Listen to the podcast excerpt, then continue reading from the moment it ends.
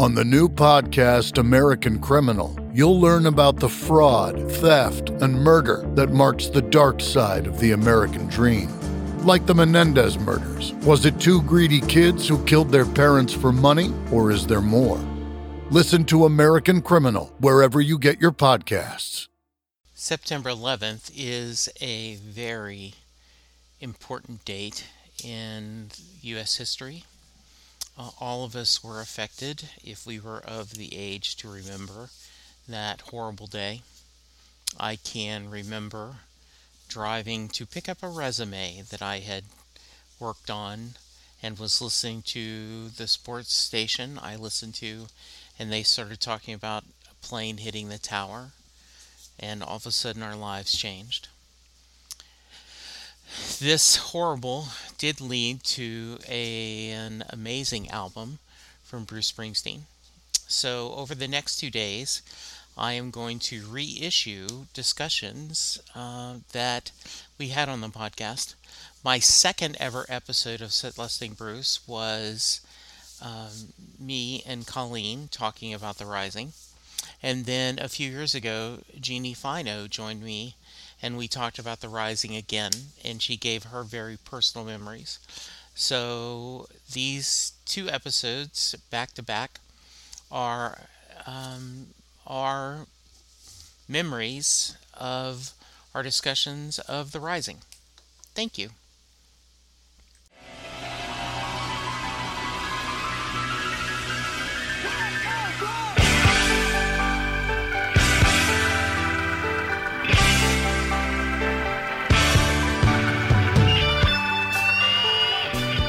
Hello, everyone, and welcome to a little bit different Set Lusting Bruce. Uh, today is the 14th anniversary of the 9 11 attacks, and for many people, especially us Bruce Buds, um, Bruce, the Rising album, and the band uh, is very tied up into 9 11. So, to join me today is one of my best Bruce buds, Colleen. Hi, Colleen. Hi, Jesse. How are you? I am great. I um, it's always a good time to talk Bruce, and I always love talking Bruce to you. Um, Thanks for having me. Yeah. So uh, let's start out with. Um, can you give me your memories of 9/11? Uh, sure. I mean, I think I I always I'll always remember the night before Monday night. Um, you know, it was beautiful in Chicago, and I had taken my niece, who was about 14 at the time, to a Cubs game. And then my niece and nephew had spent the night at my parents' house, as had I. And so I just remember in the morning, my mother, my nephew was probably about eight at the time. And I just remember being downstairs and my mom saying, Oh, there's a building on fire in New York, and put it on the TV for Christopher to watch. And um, and then obviously things took a very scary turn because he was watching that all live.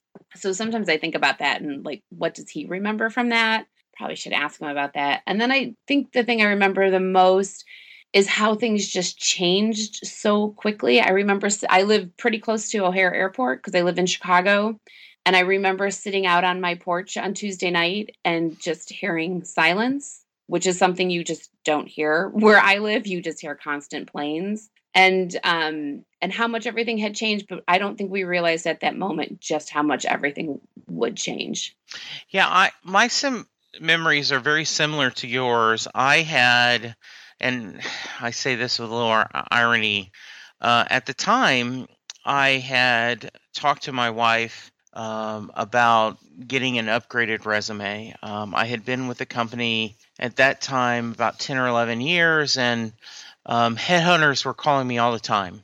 Hey, do you have a resume? A resume? And so I had gone to a professional resume writer, and I don't remember, but it was you know a couple hundred dollars, and um, I was scheduled to pick it up on Tuesday 9/11. And in fact, for the longest time, that file of my professional resume had the date 9 11 2001 on it. Um, and so um, I had I was running early, so I stopped at an Einstein's Bagels, got a cup of coffee and a bagel, and I was in my car and I was listening to the sports station. here in Dallas, um, 1310 the ticket, and they talked about, wow, there's some kind of, you know, on the radio, there's something happening in New York. And uh, wow, there's smoke. Wow, a small plane must have accidentally hit that.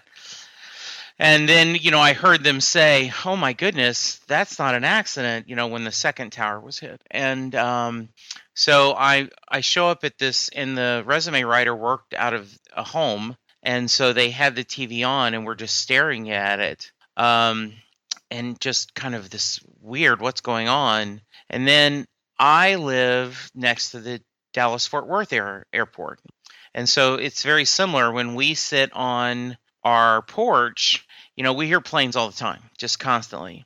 And my dry cleaner is around the corner, and he was telling me, he says, you know, I'm looking up into the sky, and there's dozens, if not hundreds, of planes circling. And um, there's six runways in DFW, and you could just watch six planes landing at a time, six planes landing at a time.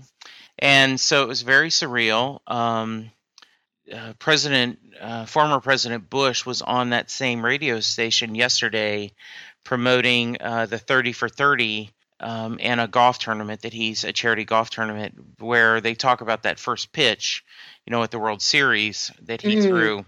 And, uh, you know, they asked him, was it all a blur? And do you remember? He goes, no, I remember a lot of things. I remember coming into a dead Washington you know, eerily quiet Washington D.C. with the Pentagon still smoldering, you know, no action. He says, and I called my parents, and my my mom's like, they're in, I, and I can't remember the city now. And he says, what are you doing there?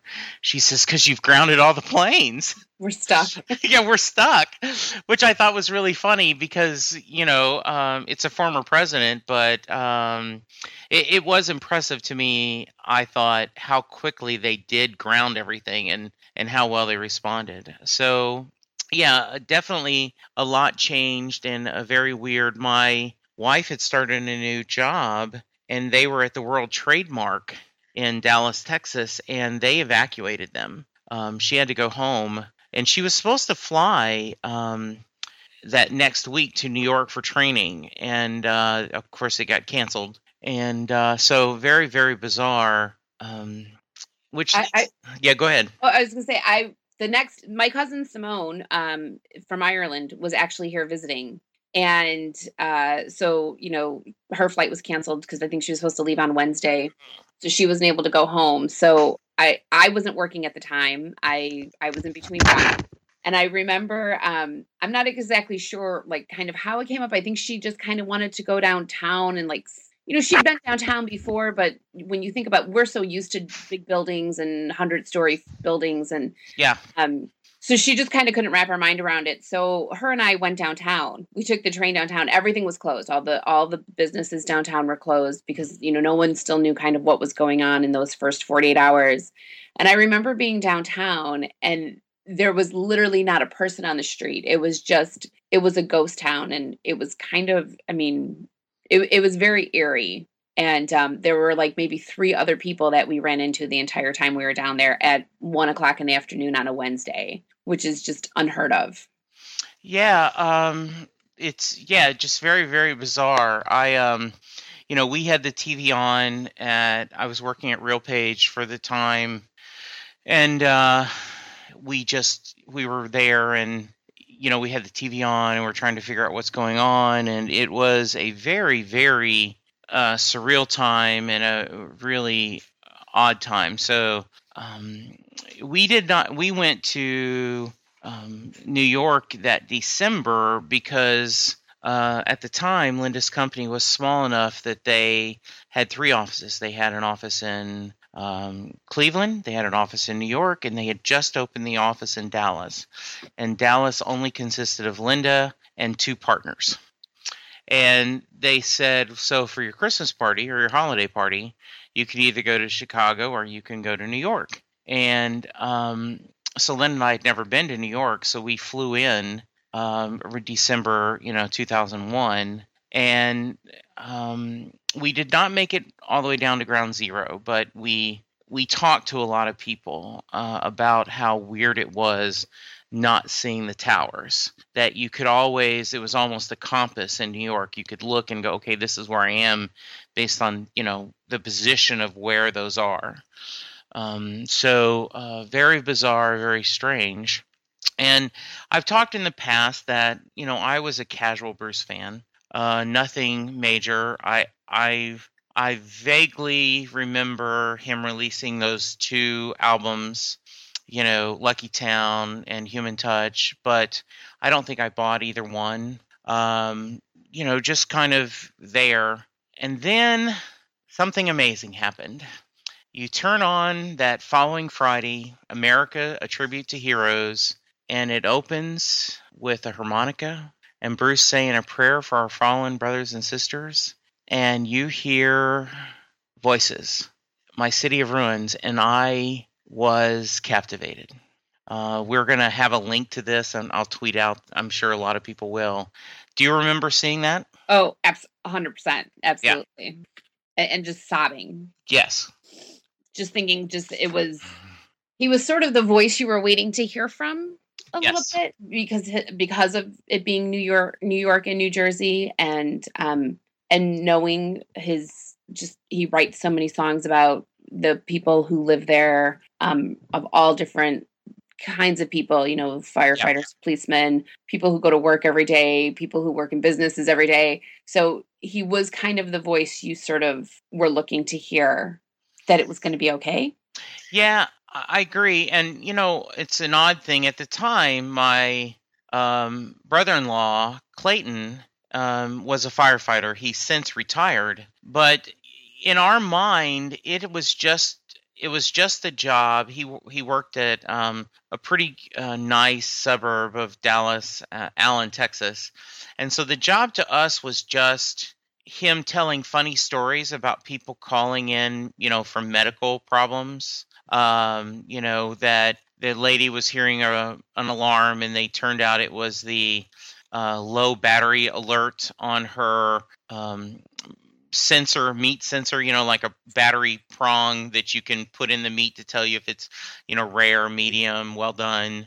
Um, and, you know, the argument back and forth uh, about, you know, why do you got to do, if there's, if there's four lanes, why do you take all three of them when there's an accident and make traffic go down to one? And he'd always say, as crappy as people drive, you're lucky I give you one lane because if I, you know, if I didn't give you, if I just took one or two, there's a better chance of one of my firefighters getting hit by your car because you're not paying attention. Exactly. And, you know, and so there was always this joke, and all of a sudden you realized, wow, you know, he has a dangerous job. It it never had connected with me um, it was just you know Clayton was a firefighter and and it was he started as a paramedic and worked his way up and he was at the time a captain of a de- the department.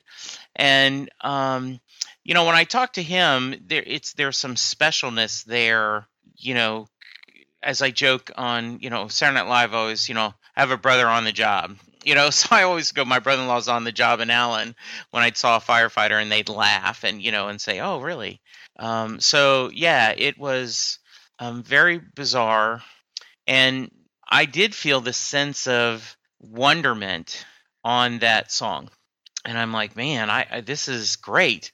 And so when the Rising came out, and um, according to Wikipedia, I knew it came out in 2002, but um, you know, it it came out fairly early. Uh, no, I guess in July. I keep thinking it's early, but July 2002 and uh, I remember picking up immediately and you know liked what I've heard. So, Colleen, how about you? Any memories of the uh, album? Right? Yeah, I, I, definitely remember when it first came out. I remember actually going um, back then. You know, you still went to record stores and um, bought CDs, and uh, I so I definitely remember going and getting it and just probably devouring it for just weeks and just listening to it and and like just using it to help sort of process all of these feelings and thoughts that we had because you know still even in the weeks after like no one really knew what was going to happen and um you just knew that things had really changed forever. Yeah. Uh so yes i absolutely remember it coming out and i remember just thinking that it was um pretty perfect. Yes, and yeah, and and I I suppose um, you know the rumor is um, supposedly a stranger in a car stopped next to him, rolled down his window, and said, "We need you." Um, you know, and and this was you know the band had already gotten together, right? And had recorded um, a couple tracks for the greatest hits, and they had their um, reunion tour uh, during 2000. So it isn't like this got the band back together, but it was, you know, they were connected already. And, um, you know, according things, this is his first studio album in seven years. It was the first E Street band in 18 years. And, um, and a little special note for me, that was the first show I saw Oh, him awesome. do in November 2002. You know, here in Dallas was the Rising tour. Oh, that's awesome. Yeah, and so and you know, it's still I love um, the DVD of uh, them, you know, doing it. Uh, you know, the different the one in Europe, right? I'm I'm drawing a blank on the city, but um, it was really good. And Barcelona. yeah, Barcelona. Yes, thank you. And you know, it's great seeing that tour. And so there is, um, as much as this is a based on a sad argument, there's also, as always, joy in Bruce's music and a lot of good memories. So what we thought we'd do is Colleen and I are going to kind of go through the album track by track, kind of discuss things, and uh, we hope that you guys will um, enjoy it. And we look forward to hearing your thoughts. Um, I I did send out the request, you know, if anyone had any thoughts. So as we're talking, I'm going to be checking Twitter and just seeing. So I may give you a random, hey, Colleen, somebody said this. So um, and uh, so we'll go from there. Um, so we start out with Lonesome Day. Thoughts? Um, I really like this song, and I think that it's a um, I think it was a good it was a good first song for for the album. I mean, yeah. Do you kind of agree that it was like kind Oh of a yeah. thing? I mean, in a lot of ways, it was um, a perfect, you know, song to start out with. I, I love the kind of slow beginning and then the full band coming in. You know, makes it um, amazing. Um, yeah, I, I think it is. Um, it starts the album off really well. Um, it it it certainly is something that you know sets the tone on um, you know the loss and everything. So and and I think we've all gone through lonesome days. And um, how do you get through this, right? Yeah, and I also think though what what I think I really liked about it sort of leading it off because what the album to me sort of has is I mean, obviously it's sad because it even though some of the songs were written before 9/11 and sort of maybe repurposed or you know just fit perfectly with sort of the theme. I mean, so there's a sadness about this album and there's it's certainly filled with despair and loneliness, but I also feel like there's um there's a lot of hope in it and there's a lot of um like we can see you know i think in some of the songs you'll see like there's there's a light ahead and you know we can find it. And i think that one of the the biggest themes is there's no ever sort of angriness or bitterness or revenge theme. And it's sort of about like let's find a way to move forward not backward. And and i think that that's kind of like how this song sort of kicks it off. Like to me like it just doesn't have it it just has a even though it's yes it's lonesome day but it has like a hopefulness to it Yeah, and I think almost all these songs do. And and um, if I forgive us if we are um, a little bit redundant, but I think it's important because you know there are times when people will tell me, oh, "Bruce is just so depressing," and and I go, "Well, I'm not going to say he doesn't have some pretty sad songs, but at the same time." I think there is a underlying feeling of hope and uh, optimism that you know I'm going to get out of these badlands, you know, and and this stuff. So I agree. yeah Um, and i think there's even there, there's a line in there um you know like ask questions before you shoot Yes. And um deceit and betrayal is bitter for so like it it's sort of i mean not to get too political but it's sort of poignant with the way we we did sort of handle it and maybe didn't ask enough questions. Right. I mean, so it's No. a little bit. It was a little bit, uh, Madame Marie. Yeah, and it's you know it is it is hard not to get political, and regardless of which side of the aisle you're on, uh, because everything does become politically. And you know, one of the beautiful things about after 9/11 was how almost everyone on the you know the country joined together pulling for things. I mean. Good gosh, we almost pulled for the Yankees, and I mean, let's just—that's just crazy, right? and and and I I say that tongue in cheek as a Texas Ranger fan, you know, um, you know, and it was just kind of interesting and to see. Um, so then we go into the fire, which is one of my favorite songs. Uh, I love the, and I think Bruce does a really good job of using repeating lyrics to help make a point. And this song is almost you know, a, a, a mantra. You know, may your strength give us strength. May your faith give us faith. May your hope give us hope. May your love give us love. And um, I could actually see, you know, meditating to that with prayer beads or a rosary or, you know, uh, flat Bruce. You know, just this kind of Mhm. giving yourself into the thought of you know giving strength and faith hope and love um, just truly truly wonderful.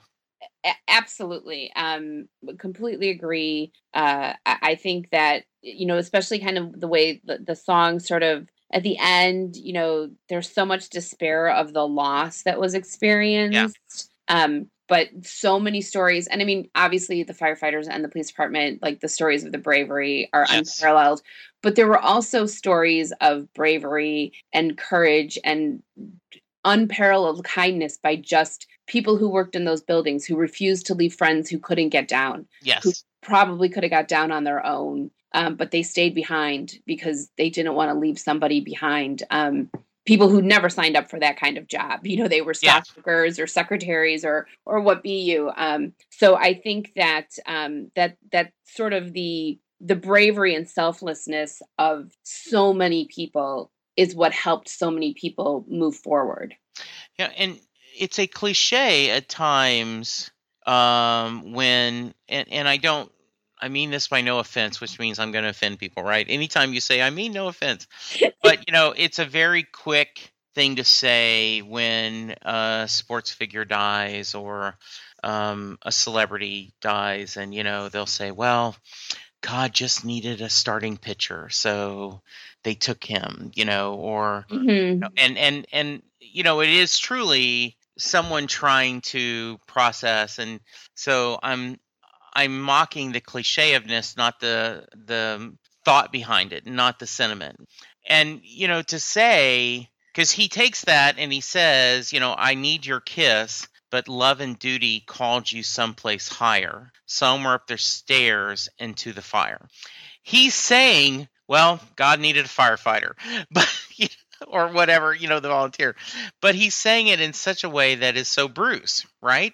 Right and and even yes exactly. Yeah.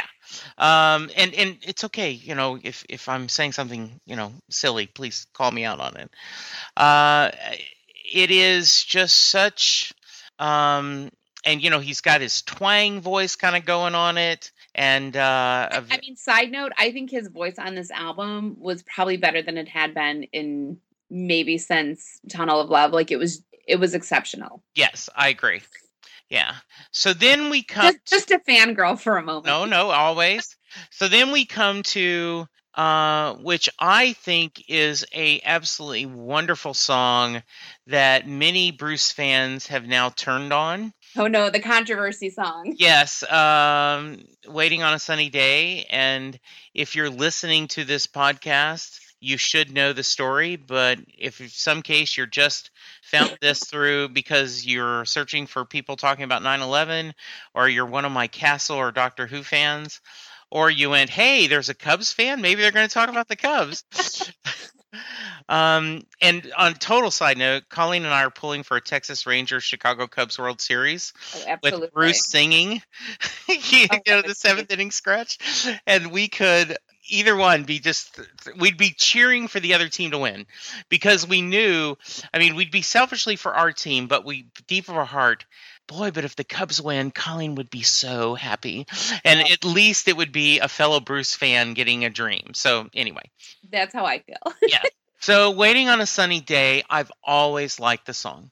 I'm just going to go on the record. I, I think it's um, unlike the wrestler where it says i'm a one dog if you ever seen a dog with one leg you know and i go you can't walk with one leg. That makes no sense. You know th- waiting on a sunny day has you know i'm a drummer who can't keep a beat and and i just like waiting on a sunny day. It doesn't bother me that bruce has kids come up and sing it. I, i'm bothered by the parents who force their kid up who doesn't know the lyrics and and you know i hate that part of it but i when a kid loves what they're doing and when the kid says hit it b street band i cheer and smile yes. um so tell me i'm wrong colleen I can't. Okay. I can. As somebody who has seen her fair share of Bruce shows, especially in the last four years, hmm um, or three and a half, uh, I, I've seen close to 30 shows um, in all over.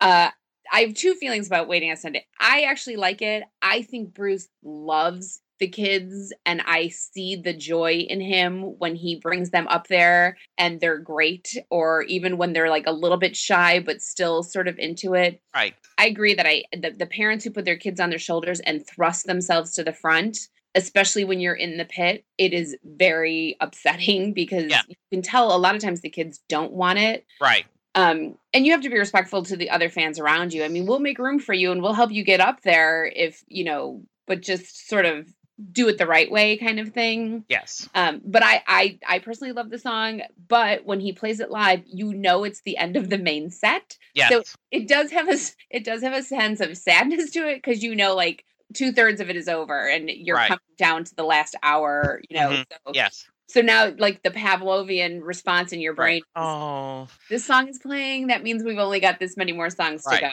um but i think it's joyful and like i said i think the band enjoys it hmm um, we saw him in Detroit with a with a kid. It was a young it was a young kid, a young boy, and they did the knee slide together, oh um, which was fantastic. yes Um, in Nashville, we saw him, and he pulled up a kid with a Blackhawks jersey, which Yes. was a no no, and that was awesome. hmm Um, so, and Melissa, who, side note, Melissa uh, Nielsen is one of my best friends. We work together, and we um, we And go. we- and we are going to get you two on a future uh, episode of uh, Set Lusting, and we're going to talk about Flat Bruce's adventures.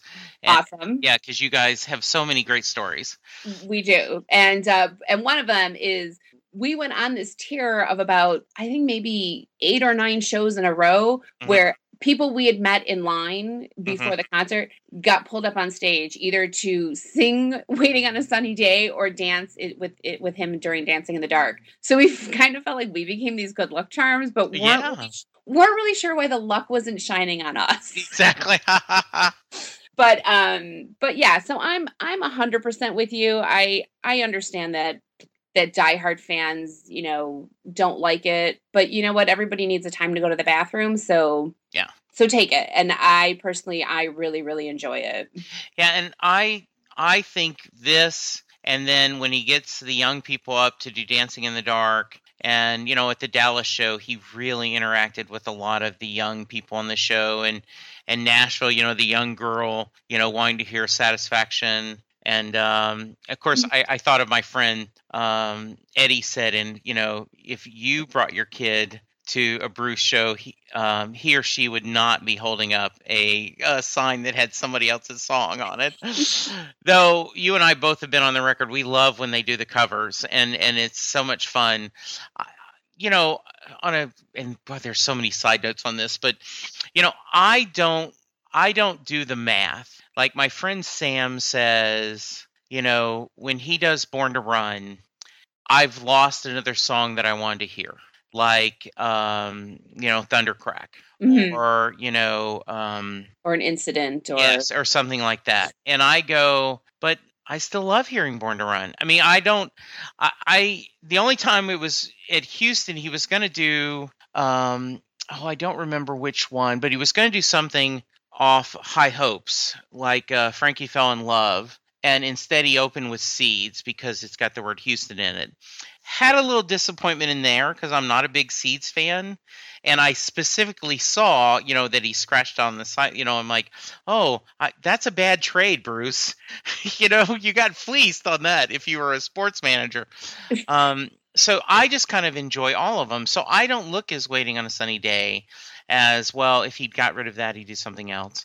Um, well, other, and also "Waiting yeah. on a Sunny Day" is is a great. It's a good stadium song because it has a nice, you know, people can sing along with it. It's yeah. it's an easy verse, it's an easy chorus, and people yeah. can can really get into it. And I get it. There are those of us who travel around the world and go to see Bruce ten times in yes. a month. There are people who get to see Bruce once in a lifetime. Yes and and they may be from the casual fan yeah. to, who has had heard hears him on the radio once in a while to a really good fan who has never got to see him live. Right. I think they probably want to see Born to Run live. Yeah. I mean, I do, and you know, I, I go back to uh, Linda Ronstadt was on Johnny Carson once, and they started talking about um, she was a little bit tired of doing Blue Bayou, and uh, poor, poor, pitiful me. And then she said, "But I went and saw Frank Sinatra, she goes, and I wanted to hear every one of those songs. Yes. And so, so I keep that in my mind that um, it is a common statement that everyone's comic book is someone's first comic book.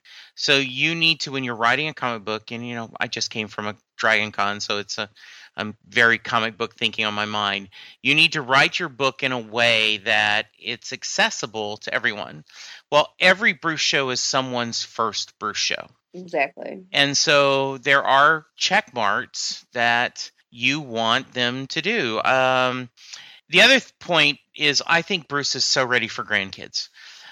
I just think I just think he probably I just because he loves he seems to get such joy interacting with the kids and they um he really does and he and i think he is even good enough to realize when he gets a kid that has sort of been thrust upon there yeah and he'll just sort of do a little bit of the song and then pick them up and throw them back in the audience yes um, but when he has a kid up there who's sort of really embracing the moment yes. he takes them all around the stage Yes. You know, he does the knee slide with them. He does he takes them to one side of the stage to the other. So he's really good at reading the situation as well. Yes.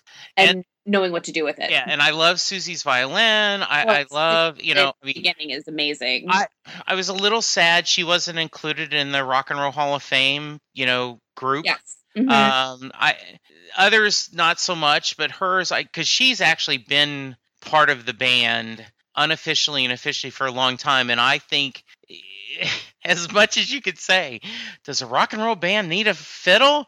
Yes, they do. Yes, they do. Especially when that rock and roll band is the E Street Band. Yes, it does. It is like an orchestra. And the last thing I'll say about Waiting on a Sunny Day, I yes. love in the live when you see him live, or even when you just you know spend eight hours watching mm. videos, as I've been known to do. Um, at the end of the like second verse or second chorus, uh, the second time he does the chorus, and he throws the guitar. That's it's like one of my favorite moments. I could literally just watch that like a vine. yeah, it. I, I totally agree. You know, and and there are reasons why things become touchstones and and so i totally agree with you um yay okay so then we bring it back to nothing man um a very low key um in in, in a sad song. Um, and and I will tell you, I I know you shared with me yesterday that you were going to go through the album beginning to end. Um, and I usually do on 9/11. That's one of the things I do is I kind of listen that and kind of think about life um, on a on a less cheery note. Um, the 10th anniversary of 9/11 is the day that my father died. Oh. Uh, so yeah, so 9/11 has a double whammy for me is Oh, it's very easy to remember oh yeah it's the fourth this is the fourth anniversary of my father's death plus 9-11 so you know i, I listen to little johnny cash or willie nelson i listen to bruce kind of honoring both uh so That's, that's lovely. yes um so thoughts on nothing man Um, I think it's again, I agree. It's very sad. Um, it's we talked about how a lot of the songs have like sort of this dual sort of message. I don't really see the dual. I just see the sadness in this song. yeah I don't really see the the the sort of light at the end. Like so many of the songs sort of take that turn like to positivity. Um, I just think this song is very very sad, and I think this song could have been written yesterday yeah about soldiers coming home more than about um more than about 9-11 you know Yes. this was obviously written before the the iraqi invasion and and all of the soldiers who have come back you know so terribly traumatized either physically and or mentally. And that's what this song means to me. When i hear this song and i hear the words and i that that's what connects to me. And it's like it Yeah. was yesterday. Absolutely. Um then we move on to have you seen nothing man live um I, I don't I don't think I have. Um, of course, I haven't seen as many yeah, shows. not recently Yeah. Okay. for sure not recently Yeah. Uh, so then we move on to counting on a miracle, and um, you know, I, I I like it. I do not like the um kind of acoustical uh version that was on um I forgot which I think maybe um Essential Bruce Springsteen. I'm, I'm I have to think on it which one it was on, but uh yeah, you know where he kind of does the steel guitar and such. Mhm. Um, I don't like it, but I like the regular version. Um, and and I think we all are counting on a miracle sometimes. And I I do I, I love the it's a fairy tale so tragic. There's no prince to break the spell. I don't believe in magic, but for you I will. For you I will. Um, and and that's you know once again Bruce is talking about having faith. You know, fake it till you make it. And And- that's such a good way to put it because that would be kind of what I'd be struggling to say. Yes. Like like I'm I'm completely dead inside, but I know that I need to sort of figure out a way to come back. Yeah. So fake it like you make it until you are ready to make it. Yes. But have faith that one day you will. Yeah, and so um, it's really, really uh, good and uh, a nice point. And um, And live your life to honor others. yes, it is. And also, um, you know, and the double meaning is I'm counting on a miracle to renew my soul, to find a way for me to get through what I'm getting through, no matter what it is. And um, as you mentioned, there were uh, you know, a lot of these songs were not necessarily be, you know, 9/11. Some of them weren't written before, and and so you know there is a beautifulness to this doing the double meanings. Correct? Exactly. Yeah. And what they mean, the the the beauty of any song, not even a Bruce song, is it can mean something so different to me than it does to you, and what it does to you know Susie on the street. It we all get to take from it what we need. Yes, and I love that. Take what we need. Absolutely. Um, So yeah, it, it I think though that um I do I it's one of my favorite songs on the um Yeah. on the album. And then we move to Empty Sky, which is one of my favorites. I just love this. So beautiful. Yeah, I, I, you know, I woke up this morning, I could just barely breathe, just an empty impression, and the bed where you used to be is so painful. And, and, you know, I woke up this morning to an empty sky, obviously talking about the missing the towers, but, um, I think anytime you lose someone, whether it's through them moving away, through a breakup, through a death, um, you know, as you guys know, I'm I'm in transition, looking for a new work home, and so you know, there are many mornings I wake up to an empty sky, and I am counting on a miracle. I mean, you know, I'm uh, all these things that we're talking about are me, you know, searching for this next phase in my life. So, and and I love the dynamic of I want a kiss from your lips, I want an eye for an eye. So, in the same emotion, I want to feel comfort for you, and I am angry, and I want revenge. Right. It, it's probably the only song on this that actually sort of has that d- very distinct, very um, purposeful eye for an eye Yeah. sort of. I mean, literally. Yeah, and you know, and I think I think it's good that he acknowledges the anger and and then moves on. Um, Yeah, I've actually been. I um in June, Melissa, my friend Melissa, and I, we actually were lucky enough to get tickets to the Daily Show, and uh, nice. being being Jon's last um last summer, we knew we had to take them. Uh, so we couldn't get a flight, so we ended up driving overnight because we got them at the last minute. So we drove from Chicago to New York overnight, and then on the way back, we wanted to um, we wanted to stop and get as close as we could to the Statue of Liberty to get some nice pictures. And um, so we had Googled a couple places of where to go, and one of them was the park in New Jersey. And we didn't even know when we went there that there was a 9/11 memorial there um, we just we just stumbled upon it as we parked and we were walking around the the park and it's beautiful. It's across the river and you can see all of lower manhattan and you can see where the twin towers would have stood and now where one tr- world trade center stands. And the memorial there is actually called empty sky. Oh, wow, that's nice. yeah so it's um it has the 746 uh people from new jersey were killed in the Mhm. attack Yes. So all of their names are on this memorial, and I'm I'm gonna screw it up. I should have looked it up, knowing that we were gonna talk about it. But the the memorial is two sort of walls that are the same dimensions, scale down of Oh, of the World Trade Centers, and they're pointing to where the World Trade Centers would have stood. oh, nice. And they have all of the names of the 746 people who were killed etched into the walls. It's it's a beautiful memorial. Oh, I'm sure that was so touching. yes. Oh, nice. Yeah. Um, And obviously they named it after Bruce's yes. So, Worlds Apart. Um, don't have a lot of strong feelings one way or another about the song. So, how about you? Um you know, I, I you kind of don't want to take things too literally. Yeah. Sometimes you want to you want to sort of be above that, if you will, um, more highbrow. Yeah. Uh, but I think when you look at it, you can really look at it as again, sort of that. Let's take a step back and sort of if we can all just accept each other, Yeah. these things can stop happening. You know, Absolutely. even references Allah instead of God in the song. Right. I think is important. Um, and sort of you have these two people, and if both sides just learn to, you know, live together, or it's not going to change. Like we can talk about this forever, but if we don't learn to address the real reasons why it happened or the real segregation of all the people in this world, then it's just probably going to happen again. Absolutely.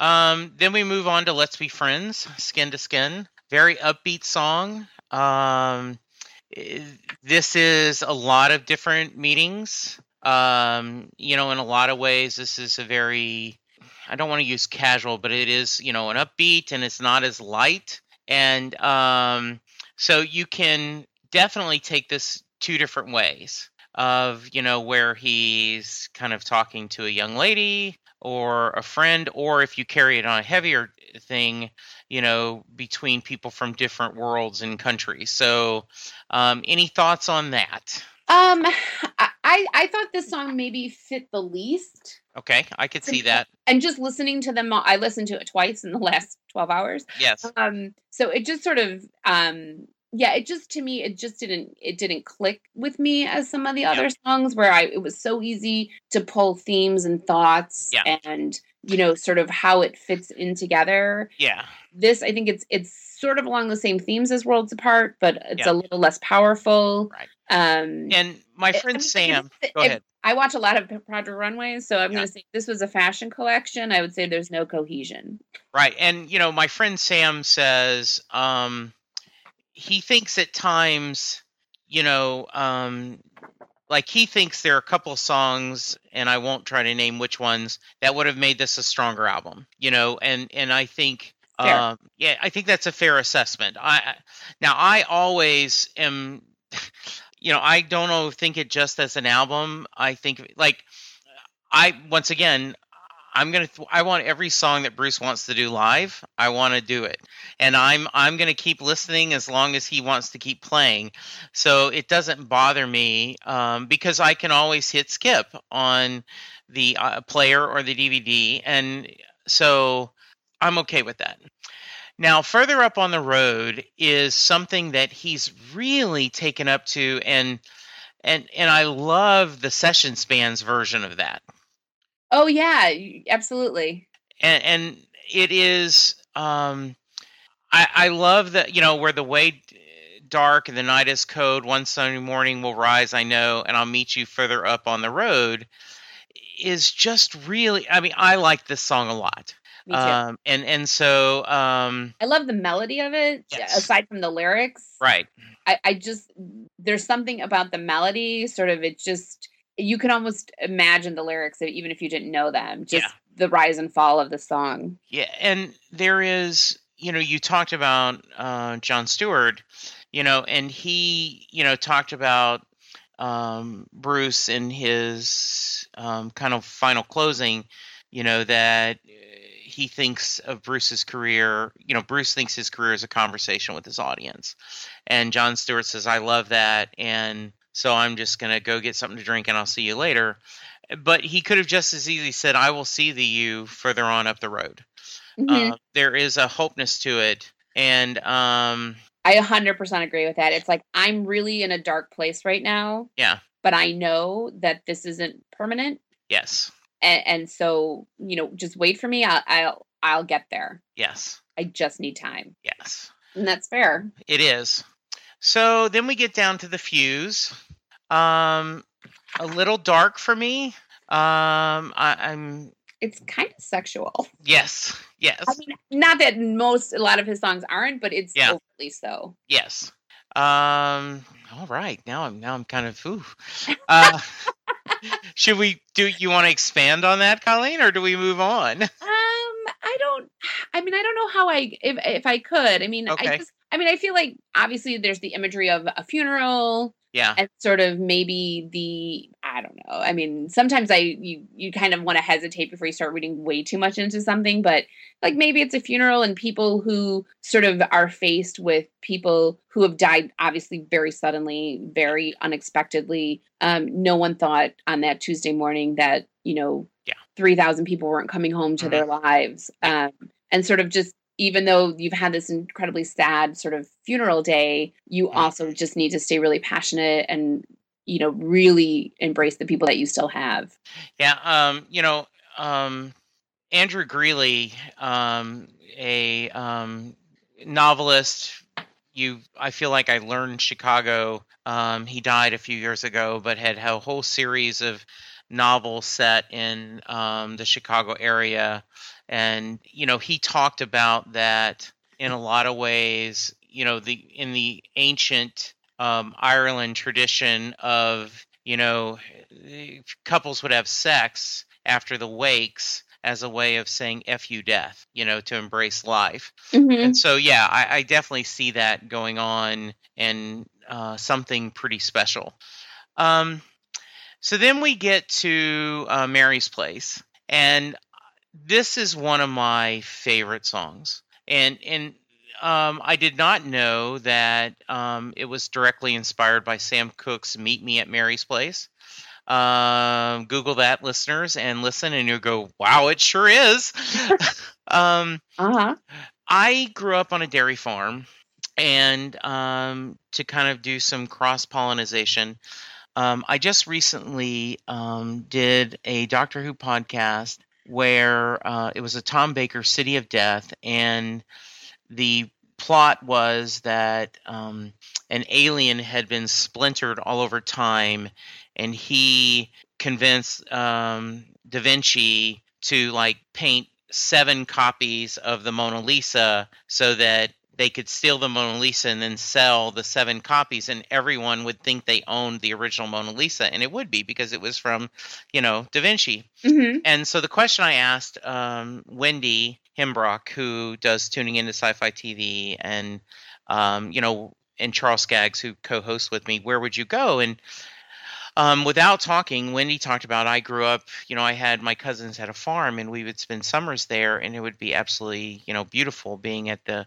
hay barn and going out in the fields and, you know, visiting. And I said, that's odd because I, my grandparents had a dairy farm in rural Louisiana. And I, every time I hear Mary's Place, I think of them out on the back porch with uh, music in the background and they're shelling peas and they're telling stories and they're talking or shucking corn, you know, because you know they had a huge i mean there would be five wash tubs of peas that need to be shelled so that you could you know can them or freeze them. And and that feeling of joy and the family i always think of when i see at mary's place. Um, I, I think it's alive. Um, i i know one critic said he didn't care for the show till he watched it live. The long for this didn't care for the song, but then when he heard it live, he went, "Wow, what a great way to introduce the band and talk about it." So um, I'm on the record. I really love Meet Me at Mar- you know Mary's Place. I I I really enjoy it. It is one of those songs that I probably enjoy live more. Yes. Or a live version of it more. Right. Um and and yeah, I think it's I think it's sort of all about like you said, it's about celebrating life. Um yes, you need to mourn those that you've lost, but and I still think he's a little bit unsure of how to do that. Yes. So I think the music is maybe a little bit peppier than the message. Yeah. Which is a nice contradiction. Um but and, yeah, I think I think it's yeah. all mourning but And- by celebration. you know and he does that a lot um you know as we talk about um you know we haven't discussed born in the usa too much but you know as dave marsh talks about you know there's a reason why he made this an anthem. You know he was trying to do something he was trying to tell some message because he could have made this a lot you know slower paced or something but he chose for this to have this huge you know born in the usa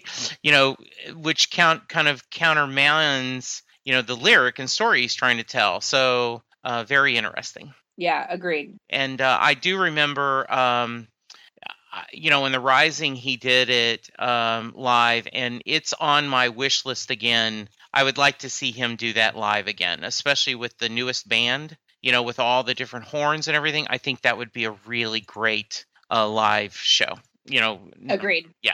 And any show would any live show would be great. Yes, absolutely. Yes, We'll take anything right now. We are, yes. Um, so then we move to um, you're missing. Ugh, Go ahead. so sad. It is sad. Um, it is. Uh, I don't even know if I could talk about it without crying. yeah. Um, I'll try. yeah. It, well, it's. You know. I, I think the reason for me why it's so sad is Yeah. because it's sort of like you're missing. It's not you're gone. It's not you're dead. It's not you're, you know, you left. It's you're just missing. And so many people were missing Yes. and and the not knowing and and the simpleness of sort of like these day-to-day things that he talks about in the song like um you know like your clothes are still here your your your jackets where you left it your Right. you know all the things for like when you were supposed to just come home at 5:30 hmm and, and you didn't and and you're not and i don't even know if you're dead like i don't know where you are you know because i'm sure every single person held on to some sort of hope for days that Yes. they, they had gotten out that they had amnesia that they were unconscious that they were you know they just were just lost somewhere and they were going to find them i mean i can't see how anybody wasn't ho- just hold, trying to hold on to that hope Uh, you know, Colleen, I uh, we've talked about this, and I said I think I would be someone um, that would, till I saw Linda's body, I would think that she's going to come home. You know, um, you know, hey, I I still want to believe that Elvis is out there somewhere. Uh, You know, so especially, you know, and, I, and it is a great image where coffee cups on the counter, jackets on the chair, papers on the doorstep. You're not there and it give it paints such a picture of you know it was just a normal morning and all of a sudden you had to go and you didn't have time to grab the paper and throw it inside. You didn't have time to put your coffee cup in the dishwasher in the sink. You know you just went. And oh just just absolutely beautiful. And and i even love how it just you know everything is everything. Like yes. he he does talk about like these little certain things and then it's like I could go on forever Yeah. because everything is still everything and nothing has changed except for you aren't where you're supposed to be. Right.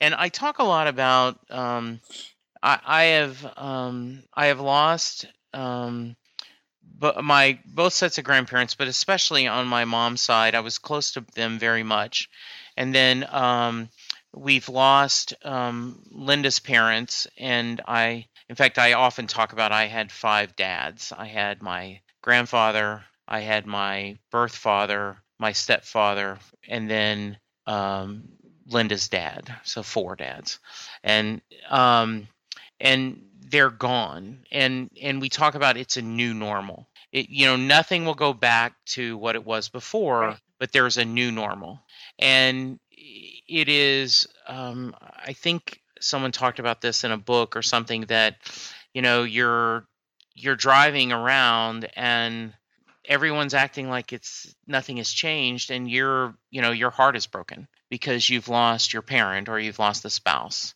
And um, very very powerful. Yeah, just how do you move on from being paralyzed? absolutely. Um, so then we move to the rising which is believe it or not um, i have seen when I, I did a count of all the songs I've seen in shows and did a spreadsheet, and The Rising is the song I've heard him perform live the most. and I'm okay with that.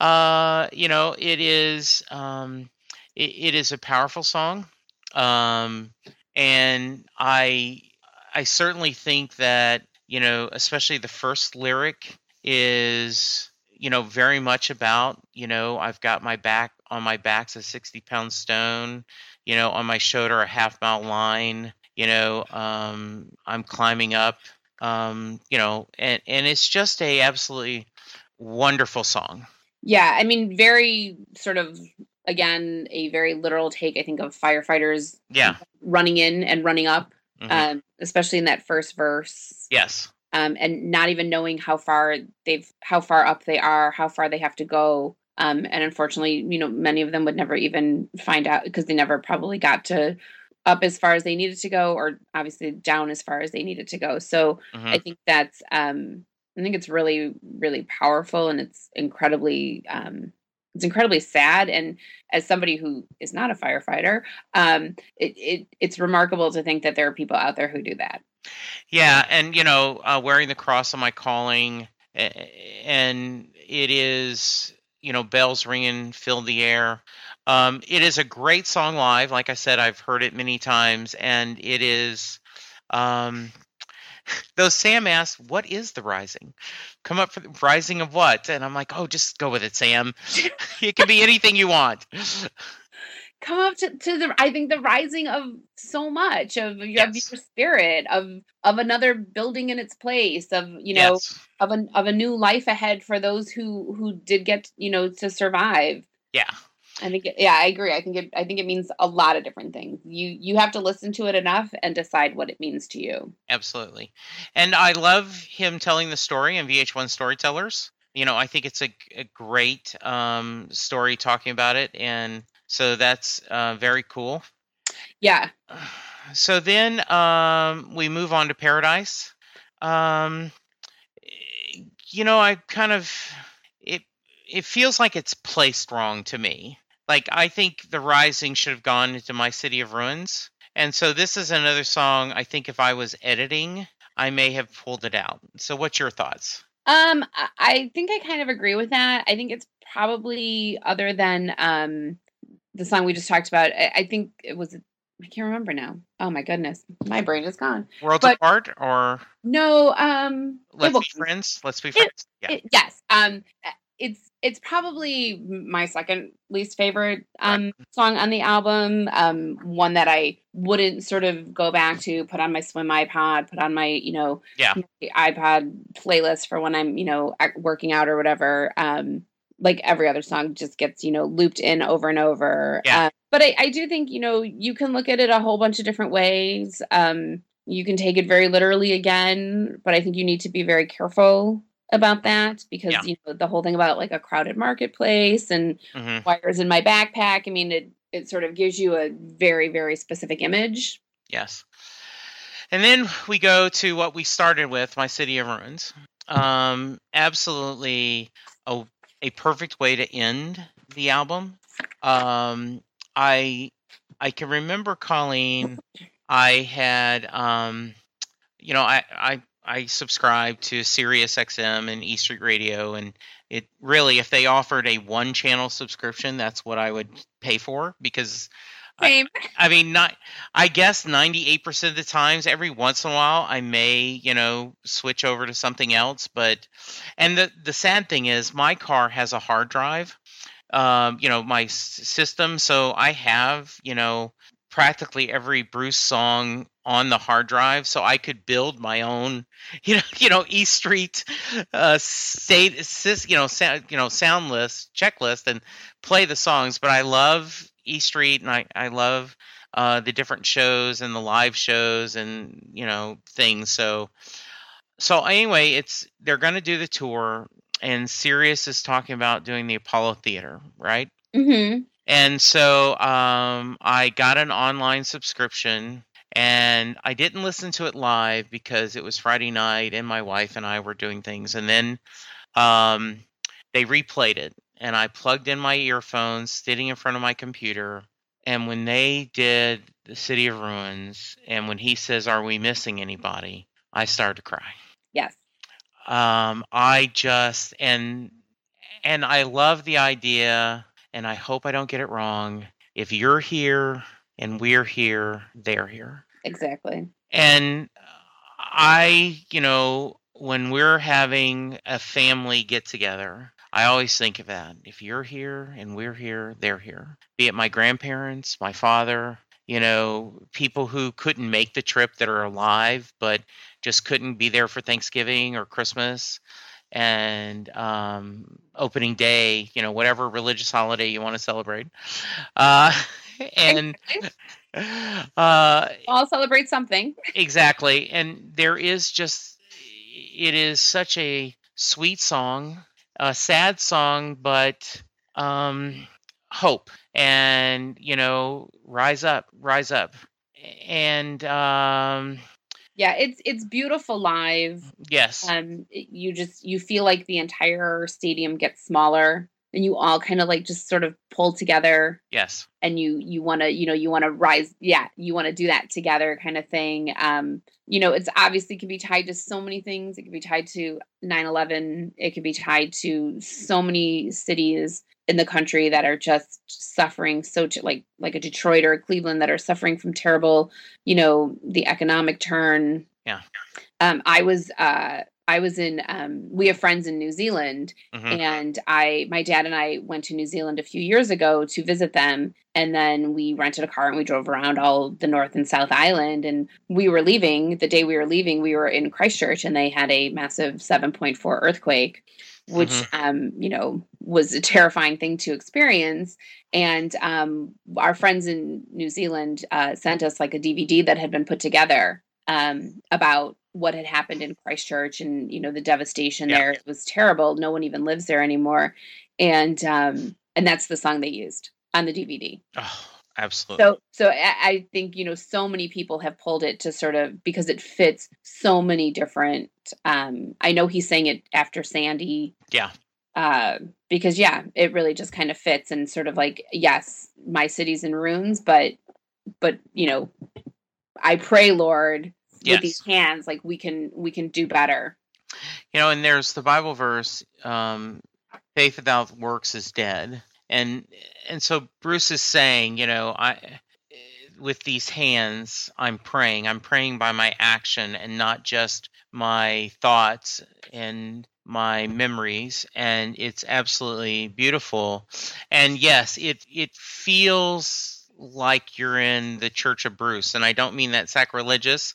Um, i say that because you know all faiths um, regardless of you know what deity you believe in or if you don't believe in a deity you know um, you're praying for each other and the human race and it is just something really beautiful I, I really, really agree with that. And I think that, you know, like well, like we said, it was written before 9-11. So yes um it, it is that just resounding theme. yes absolutely. Um, yes. So, um, and then the album's over. Uh, so, um, Get to be sad all over again. yes, it is. Uh, so any final thoughts before Um, we uh, kind of close it up? Yeah, I mean, just I, I think this is one of his strongest uh, um, albums. I, I really do think that um, I, I love the story you told, like the the folklore story of somebody rolled down their window and said, Yeah. you know, we need you. And and while it may or may not have happened exactly like that, I'm Mhm. sure he heard all the people sitting in their living rooms or on their back porches listening to a silent sky, Yeah. thinking, thinking it at least Yes. um, that we need you. So, uh, and to to be able to have so many of songs um, already sort of written that tie into sort of a theme of this was just it's remarkable. Um, and I just really think that it shows how timeless Bruce's music is, um, and how you can just really apply it to be sort of the soundtrack of your life. You know, it just it can really reflect on all of these different moments, and I think it's really powerful. Yeah, I, I do, and I also I there is so much. You know, this is amazing how much this is. So many songs have made the live shows, and that he does this fairly often, and um, it is ultimately um, an album of healing, and and you know it. In a lot of ways, it said you know, Bruce Springsteen and E Street Band are back and they are still who you thought they were. And and I think music has changed so much that, you know, he'll never be the, you know, icon of the 80s, but he has accepted his role as a senior statesman of the gospel of rock and roll and um is living his life and telling his music and you got to love it.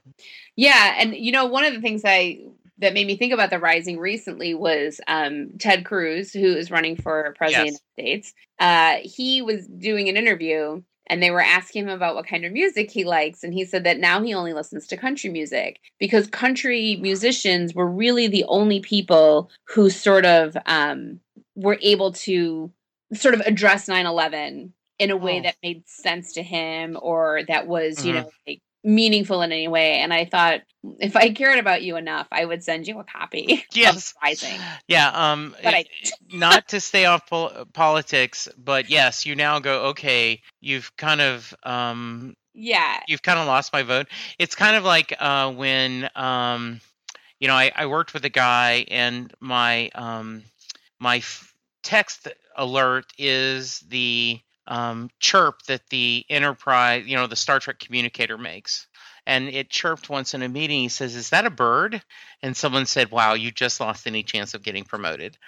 Uh, so, you know, I'm not saying you have to cater to us Bruce fans, but you know, get your facts straight. Uh, exactly i mean yes. or yeah i think i think it was probably the best not answer because i don't think that's the right word but i think it was the it was the best um compliment to the situation of Yes. of how to address it because it wasn't sort of this you know hoo ha like we're gonna get everybody it was more about understanding and and like let's find a way to survive what has happened yeah, and maybe figure out a way that it doesn't happen again yeah. This uh, will put up boot up their ass. Um, you know, and and that's fine. I mean, I think I, I did want to mention that at Girl True Heart um, sent us both a note saying that the album became a set of prayers my mother and I could share, even though we were politically opposed in beliefs.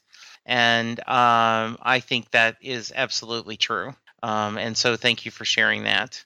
yeah Uh, i loved i loved that comment uh that donna made. I i thought it was really Yes. um i thought it was pretty perfect. And it was uh, it, it it is a great way to show that how music any music not just bruce music yeah, can often be a connecting line. I, people have very different political um ideas that i do who love bruce. Sometimes i get completely confused by it. Yes, um but then but then when you listen to them if you actually take a, the time to listen to them Yes. you can you try to understand and see where they're coming from right. as their different point of view so to find any kind of common ground sometimes with somebody is really important especially when something so big has happened and you want to be able to talk about it together without um, making it into anything angry, but more of understanding. And I think that's really, I thought that was really, really touching the way she said that. Yes, absolutely. So, Colleen, um, thank you so much for your time. Thank you. For, Uh, if someone wants to reach you, uh, can you give us um, a little contact information? sure, I'm on Twitter. You can reach out to me at CM Cub Fan. And this is our year. Yes, um, I know that is the plan. Uh, I did want to say uh, if you want to be on the podcast and talk about Bruce and all that implies, please send an email to setlustingbruce at gmail.com.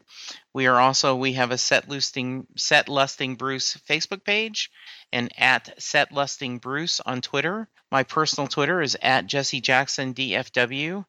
Um, I we're hoping to do a lot more shows and discuss a lot more uh, Bruce because it's always a good time to uh, talk Bruce, right? Eh, Oh, I mean, you think, oh my, I hope I have enough to say. And then you're like, stop talking. Well, yeah, that's what you know. We were like, okay, it's just kind of pull back the curtain. We're like, okay, we're going to go through this. We're, we'll try to, you know, let's try to get to an hour if we can. And so we're about hour fifteen now. Yeah. so, uh, yeah, that's it's great. So I'm going to end this with, um, with these hands I pray, Lord. With these hands I pray for the strength, Lord. I pray for the faith, Lord. We pray for your love, Lord. We pray for the lost, Lord. We pray for the world, Lord. We pray for the strength, Lord, with these hands. Um, someone say amen, somebody. Thank you guys, and I hope that you remember the not only the sorrow but the hopefulness that um, Bruce's music gives you. Bye.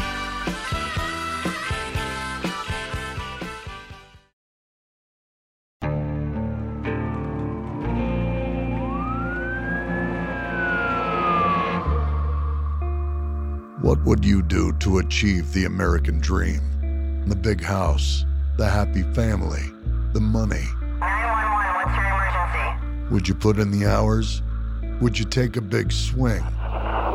What's the problem? What's the problem? Would you lie? Would you cheat? Were they shot? Were they shot? Would you kill? Yes. My mom is dead. My mom is right there. From Airship, the studio behind American Scandal, comes a new true crime history podcast.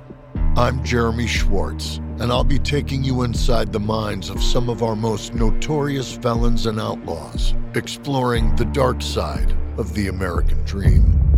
In my new show, American Criminal, you'll meet the picture perfect brothers who'd kill their parents, the thief who stole babies, the crypto king who siphoned off billions, and plenty more. From assassins and gangsters to killers and con artists. Whatever the case, whoever the criminal, you don't know the full story. Until now. Don't miss the debut season of American Criminal, The Menendez Brothers, beginning February 29th. Listen wherever you get your podcasts, or to get early ad free access to the entire season first, plus hundreds of other ad free history podcast episodes, subscribe at IntoHistory.com.